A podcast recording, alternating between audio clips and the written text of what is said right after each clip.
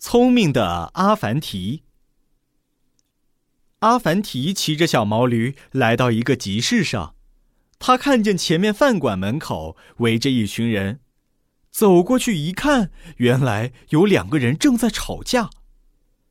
饭馆老板气势汹汹地揪着一个穷人，大声嚷着：“给钱，快给钱！”穷人一边退让，一边分辨着。这时，他看到了阿凡提，连忙上来拉住他说：“阿凡提，你给我评评理吧！我到集市上来卖柴，中午坐在饭馆门口，吃了从自己家带来的饼，根本没吃他的东西。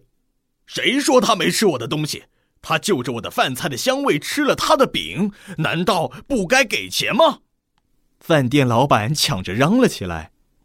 阿凡提听了，想了想，说：“哦，是这么回事儿。”他转身对穷人说：“你闻了别人的饭菜的香味，就应该给钱啊！”